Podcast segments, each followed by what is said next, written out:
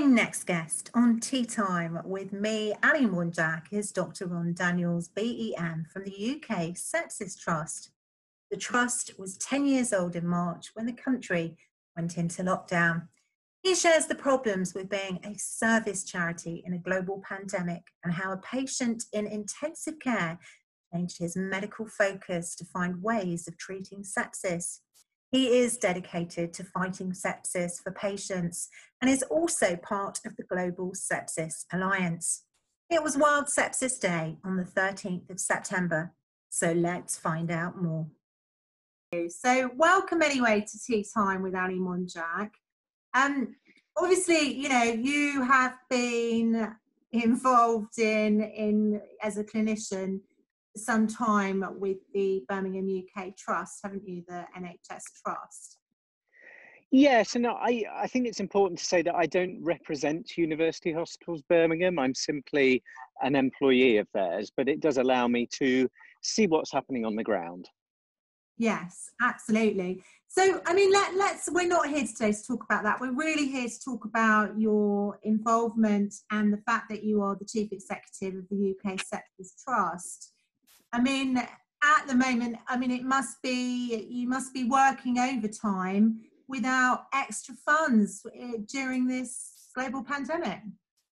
Well, absolutely. And I think it's important to note that across the charity sector, funding is down and it's down as much as 60% across the sector. Now, that has impact that varies according to the nature of the charity that it is. So, broadly speaking, there are within the healthcare setting there are grant making charities, which typically are have a large volunteer um, commitment and allocate grants, often to research studies. Now, the effect on those charities is that they are able to make fewer grants to research studies, and so fewer research studies are commissioned. The other broad type of charity in the healthcare setting is very service led. So, like the UK Sepsis Trust, we support people affected, we educate health professionals, we work to influence policy. And the impact on those charities when we, when we um, receive reduced funds is, of course, our capacity to deliver those services to people is diminished. And at a time like this, I mean, that's really, really not good, is it? I mean, you you actually were the person that created the uh, sepsis six point plan, weren't you, in 2017? Which you know is a is a huge holistic approach. I mean, do you feel at the moment that this is actually just sort of um, not allowing you to follow through with UK Sepsis Trust or? So I, I think it's even bigger than that, to be honest, Ali. And uh, I suppose I just ought to provide the background to the Sepsis 6, the treatment pathway. We actually started it in 2006 and we've iterated it over time. And it was in 2017 that uh, it received NICE endorsement. So um, this is now in use in 37 countries, saving lives or at least it was. And this is the concern we have. We've talked about COVID 19. Obviously, it's in the news. It's in the news today. It's been in the news for the last six months. The reality is that for a majority of people who become critically ill with COVID 19, certainly in high income countries, they develop sepsis. This is the body's response to an infection, and it can be triggered by a viral infection like COVID 19, as well as by a more normal pneumonia. And in fact, the World Health Organization and Dr. Tedros, their Director General, has uh, reinforced this in a statement. They have said that COVID 19 precipitates sepsis. So, more than ever, people are needing our services. And as you allude to, if we can't deliver those services, we can't expand those services, then there's a huge need potentially being unmet.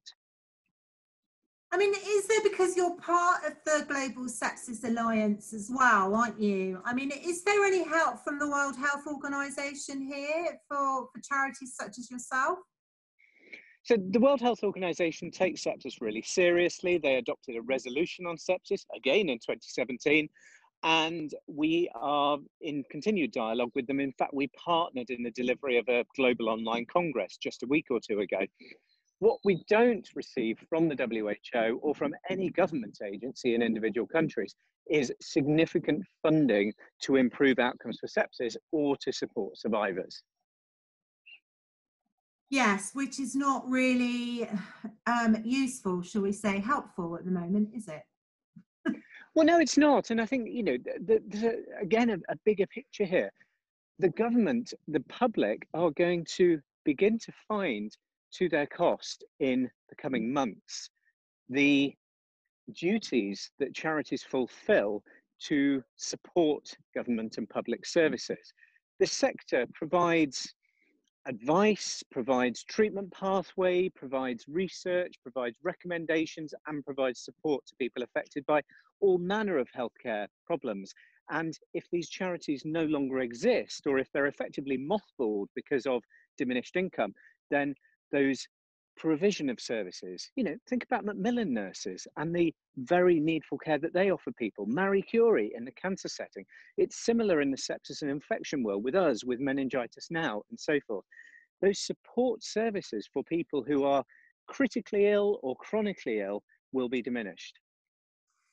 I mean, you know, you have really been a bit of a pioneer in dealing with this, or you can't really call it a disease, can you, sepsis? Or is it how would you describe so it? So it's a syndrome. So it's a syndromic response to infection. So um, it is increasingly recognised as a disease, but technically we call it a syndrome. Right. Okay. I mean, can you see a way forward with this? Can you see a way to adapt on trying to treat this with the situation given, or you know, is this just an impossible situation? No, I don't think it is. I think this situation gives us a lot of opportunities. The public has never been as engaged in their own health as the public is now.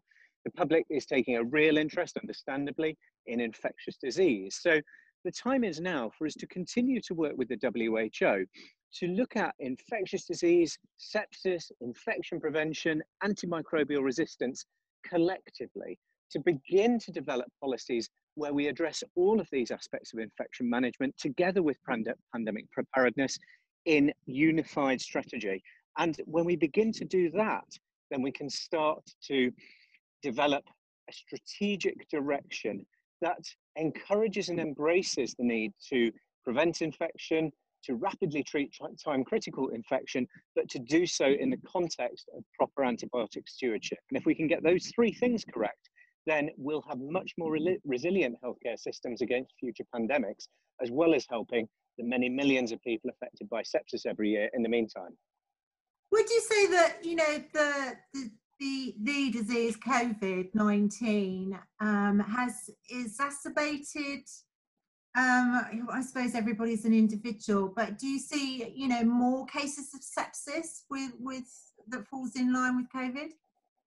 Well, we saw very much fewer actually uh, during the peak of the pandemic. So I've seen data from NHS England Improvement to show that admissions with sepsis during the month of April were down 60%. Now, 60% is a bit of a, a nebulous number.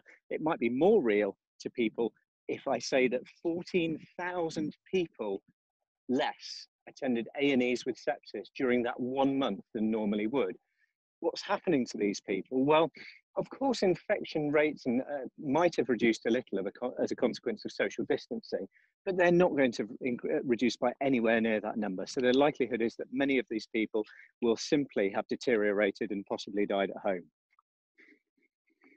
Well, which is very sad, but I mean, there's no way of sort of, you know, counting numbers at the moment, is there either, I suppose, you know, in the given situation. I mean, no, and this this highlights the difference between conditions like sepsis and cancer, heart attack, and stroke. For those latter conditions, there are national patient level registries, so we can really understand when numbers start to move.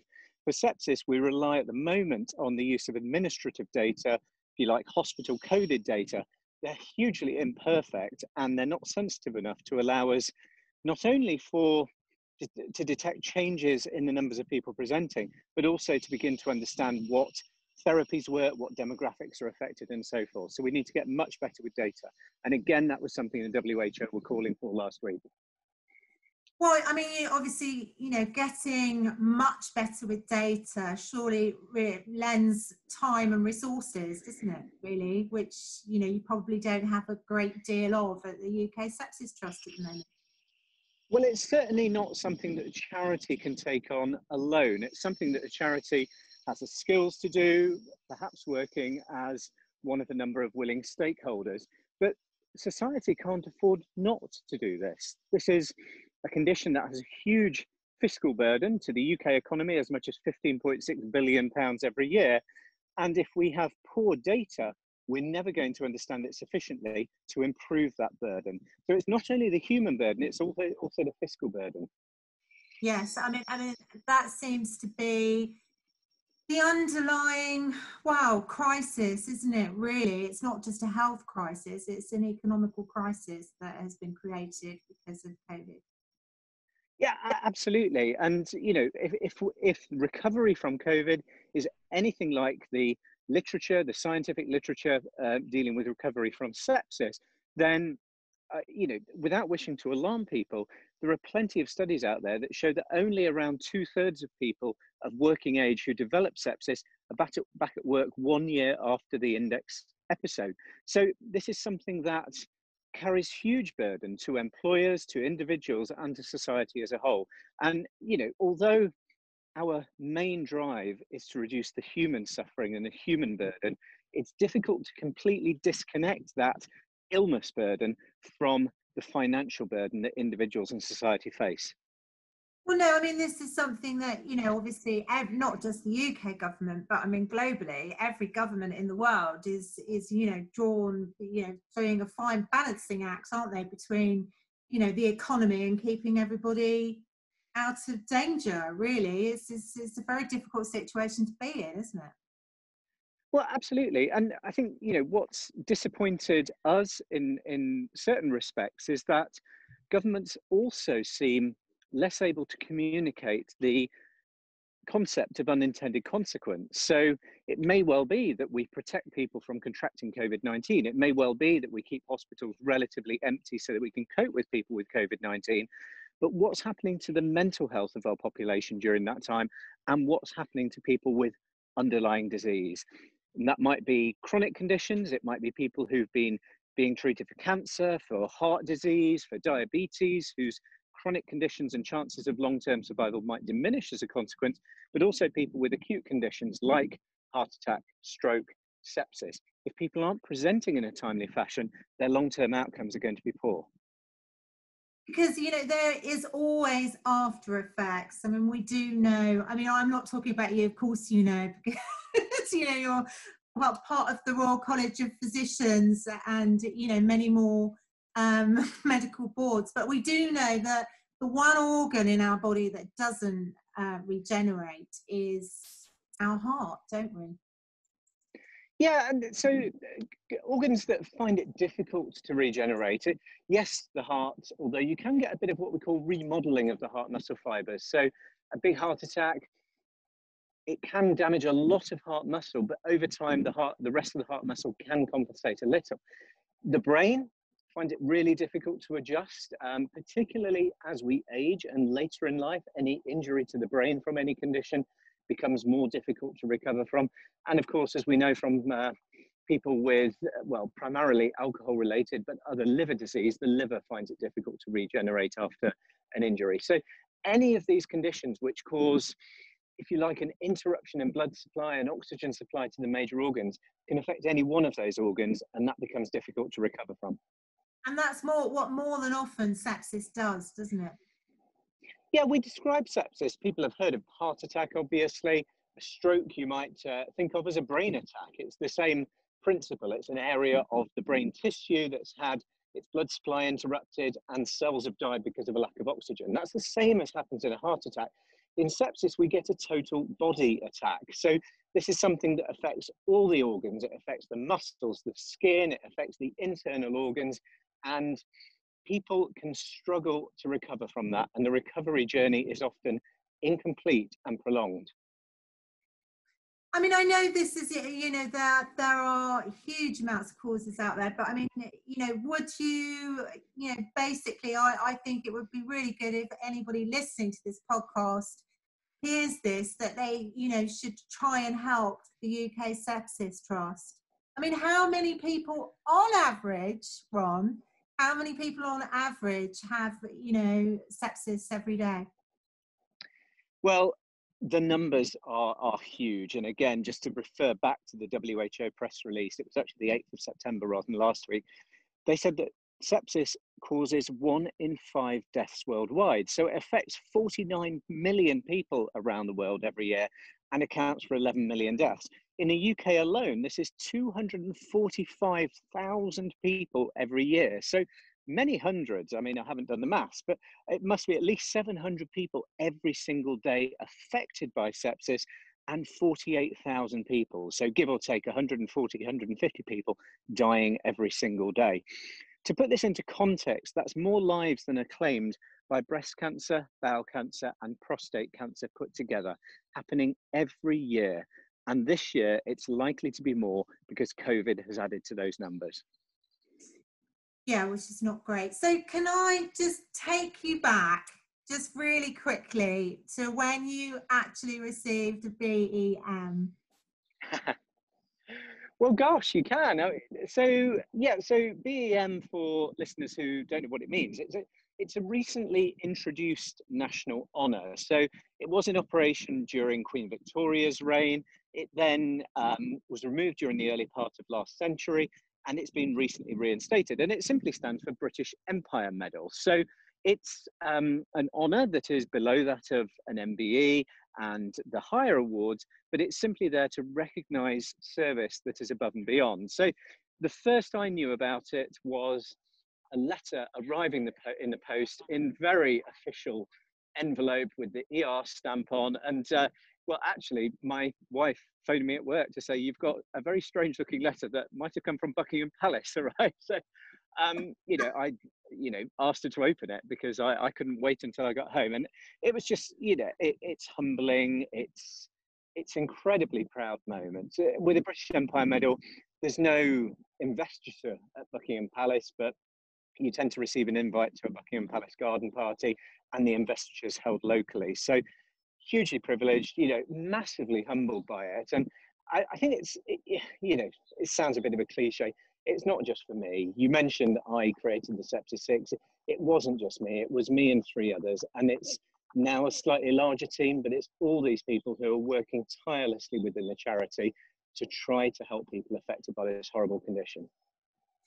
Yeah, I mean, when did you first specialize in this and what was the trigger for you? Because you know you're you're an incredibly talented guy who's got a huge portfolio of you know position. You could you could have done anything wrong couldn't you really? So i mean what, yeah. the reason behind getting into you know champ well not championing but you know trying to to, to help people with sepsis yeah, no, that, that's a really interesting question. So I, am a great believer in in not jumping on a bandwagon. So there was no point my joining in and adding noise to an existing cause that was already being championed by others. I did not set out either to found a charity or to run a charity or particularly to champion a particular medical condition. What triggered it really was the death of a young man and that young hmm. man's name was Jem Abbots, Jem short for Jeremy. He was 37 when he was admitted to my intensive care unit and he died just a short time later. And it became clear during his admission that there had been multiple opportunities to rescue Jem that hadn't been taken. And these were in the GP setting, they were in the ambulance services settings, and they were within my hospital. At that time, sepsis was on no one's radar, and this 37 year old healthy man died needlessly. And I can pinpoint the moment. The moment was when I was walking down the hospital corridor, following his now widow Karen, and just watching her begin to break down as she walked with the nurse's arm around her shoulder. I was standing a few or walking a few yards behind, and I just thought, I'm about to take this young woman into the relatives interview room and tell her that her fit, healthy husband at the beginning of their life together, really, is going to die, and she's going to have to go home and tell Tom and Emily, who were nine and six at the time, that Daddy's not coming home, all from a condition that I knew he didn't need to die from. Oh, Ron. So I can see what what has really. Um, I mean, I, I don't know if inspired is actually the right word, but it prob- probably is the right word, isn't it? And um, something well, memory triggered. I, I see it as a trigger, really. It's it, it's just a moment of finding something just so unjust and so sad And if it was an isolated incident, if it was a really rare condition, I might have let it go. But it was something that in intensive care we see every day. It's our bread and butter condition. And I just thought it's unjust that no one is talking about this. And so that's what led you on. So, how did you manage to form the UK Sepsis Trust? So, Jem died actually in 1995, so quite some time ago. And mm. from that time, for the first decade or so, I was designing the Sepsis Six, building a team, starting to speak to health professionals, delivering education into hospitals. So we spent about a decade really embedding this clinical pathway as a way to empower junior healthcare staff to help people who they thought might have sepsis. And it wasn't until the sort of the the, the mid two, 2000s that we began to see that we could achieve so much by talking to health professionals that people like Jem were still presenting too late. So we decided at that time that what we also had to do was to speak to the public, to the media, and to policymakers. And that's when we began to set about creating the charity. Right, wow. So, how old officially is the UK Sepsis Trust? So, officially, the Sepsis Trust was 10 years old on my birthday, the 6th of March this year.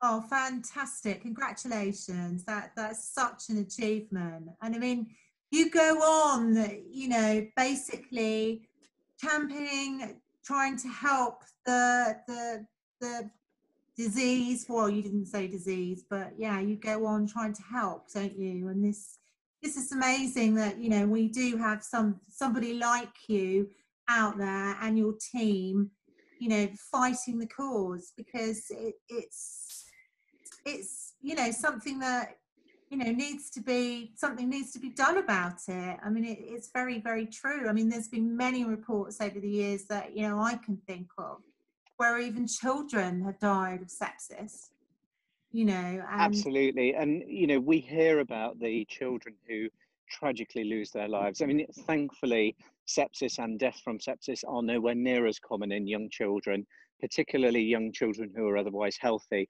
as they are in adults. But of course, when it happens, it is a tragedy like no other. And we hear about these in the media. And, you know, brilliant advocates like Melissa Mead, who lost her son William, you know, uh, Sue Morris, who lost her son Sam, Jason Watkins, the actor who lost his daughter Maud. They've done huge amounts to really work with us to put this on the map. Yeah, and also, you know, are, are there certain things, obviously, that you know the public can look for that might present themselves? And I should add to that list, of course, James Titcombe, who who, who lost his son Joshua, and you know there, there are many, many more.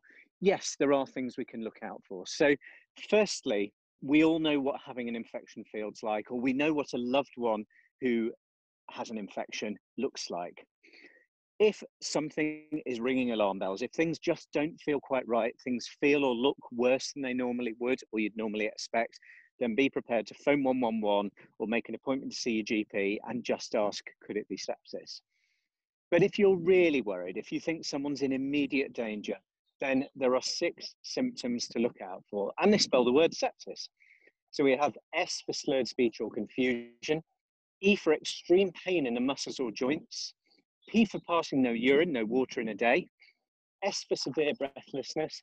I for it feels like I'm going to die. And believe it or not, that is the most common thing that people report once they survive sepsis, as to describe how they felt. And the final S for skin that's mottled or discoloured or very pale. Any one of those six, and these are symptoms that are agreed with Public Health England and the Royal Colleges, go straight to A&E. Now, of course, no one's going to carry those six around in their heads. Um, but the symptoms lists are on our website at sepsistrust.org. And go and have a look because it is really worth knowing, isn't it? Especially with children. You can't often communicate what they're actually feeling um, compared to adults. So Absolutely. Okay, so yeah, and, and on the communication, this is also one of the biggest killers of adults and young people with learning disability. So again, communication and differences in the way people communicate come into this. And this can be applied across different ethnicities, different socio-demographic boundaries, you know, we have to get context specific messaging out there so that people can advocate for their loved one from whatever sector of society. Yeah, brilliant. Um, just sort of like round off because I, I know you said you uh, were busy quite soon, as uh, you know, as to be expected. I mean, you are actually working as a clinician for the NHS as well. So, um, yeah. Um, so, I mean, you actually um, were part of the 70th World Health Assembly, weren't you, with this this sepsis plan? Absolutely. So we at the Global Sepsis Alliance decided that um, what would really help us to bring attention to sepsis on the global stage was a World Health Organization re- resolution. So the mechanism to do that is to present the resolution to the World Health Assembly. The 70th World Health Assembly met in May of 2017, subsequently adopted our resolution after a few amendments. Now, this wasn't a straightforward process. This had been well over a year in the creation. Um, it meant that there was a call to action from the WHO to all 194 member states of the United Nations to include sepsis national action plans in their healthcare strategies. It's also meant that sepsis has been mapped against the United Nations Sustainable Development Goals. And now, as I've alluded to several times, Dr. Tedros, the Director General of the WHO, and the WHO as an organization are calling for greater action, particularly data on sepsis which is brilliant, which is what you know we need. And as you said earlier on in the interview, that that is what you need more than anything else right now is data, isn't it? So let's hope that this will will carry forward and that you know soon that you'll be able to find some more resources to get some more data. Absolutely, and you know, for anyone listening who has access to networks to individuals. This is around, we have life saving partnerships with large corporates, companies like Iceland Foods and BAE mm. Systems, and many, many mm. others, disseminating information among their staff, their workforce, but also among their clients. This is a simple thing that companies can do to help get the message out there and to safeguard people who are either their customers or who work for them.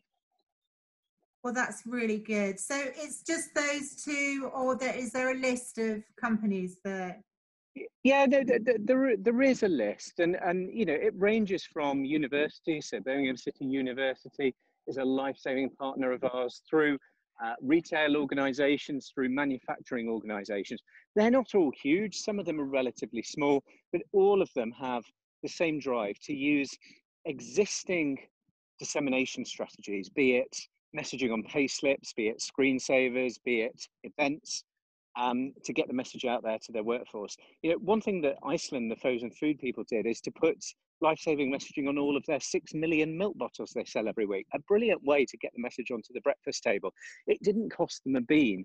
And then what we do is nurture relationships with those organizations, eventually working toward being a partner charity or charity of the year. And that's one of the mechanisms, particularly now when it's so difficult for members of the public to conduct physical fundraising events themselves.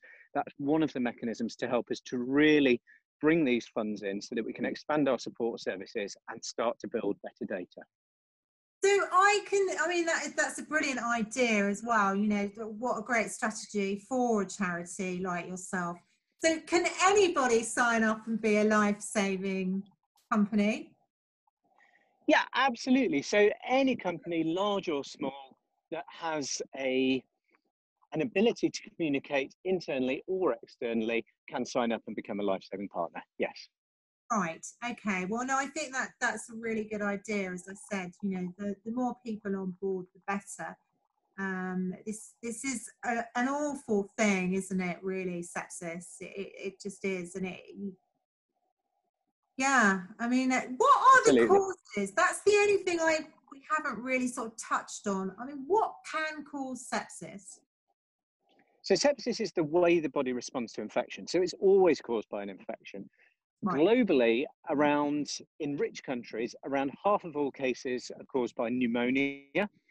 In poorer countries, diarrheal, diarrheal illness, particularly in children, is a majority contributor, but malaria can cause sepsis. But it, back to rich countries, mostly pneumonia, then it's kind of an equal mix, about 20% of cases each of urinary tract infection and abdominal problems. And the remaining sort of 10% or thereabouts are largely skin, soft tissue, bone and joint infections. Most cases of sepsis are caused by bacterial infection, but as we've already said, viruses, fungus and parasites can also cause it. Right. Okay. Just just to know. So I mean, yeah, we we do understand that it's caused by infection, but you know, it's good for for the wider public to understand a little bit more about you know the areas that it can.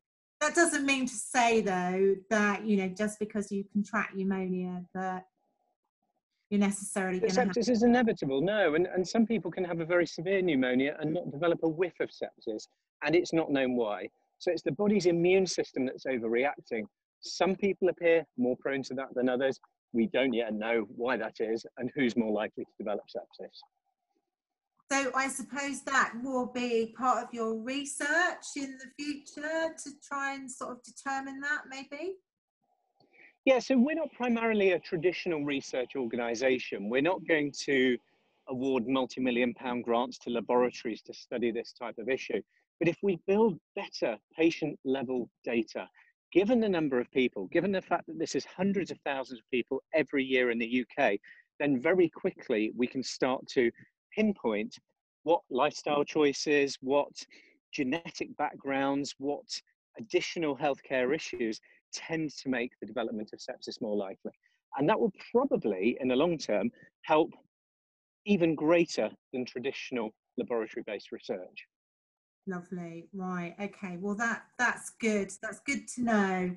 Um, not that everybody understands all the science behind it, but yeah, I mean, it, it is good to know that that is something that will be looked at. But also, I mean, what you're dealing with at the UK Sepsis Trust, you're dealing on the front line with, you know, how you help these patients, really. Absolutely. This is about supporting them on their recovery journey, that's a combination of health professional support and peer support. We desperately need to expand that into offering self-directed online rehabilitation. But again, it comes down to resource. And without the help of people like your listeners, people like um, the companies that uh, provide us with support, which isn't always financial, as I said, it's sometimes just about communication. It's very difficult for us to expand those services. Right, lovely. Well, look, Ron, thank you very much for your time. I, I feel like I've taken too much of it. If you're. no worries. Yeah, no, I better go to my next meeting. But uh, thank you very much for covering this, Ali. It's really important. Yeah, no, take care, and we'll check back in with you at some point to find out how it's all going. Perfect. Thank you. You too. Speak soon. Bye. Bye. I have installed a donate button on my Tea Time with Ali Monjak Facebook page. On my Tea Time with Ali Monjak Facebook page, I have installed a UK Sepsis Trust donate button. If you can spare any money for this brilliant cause, please do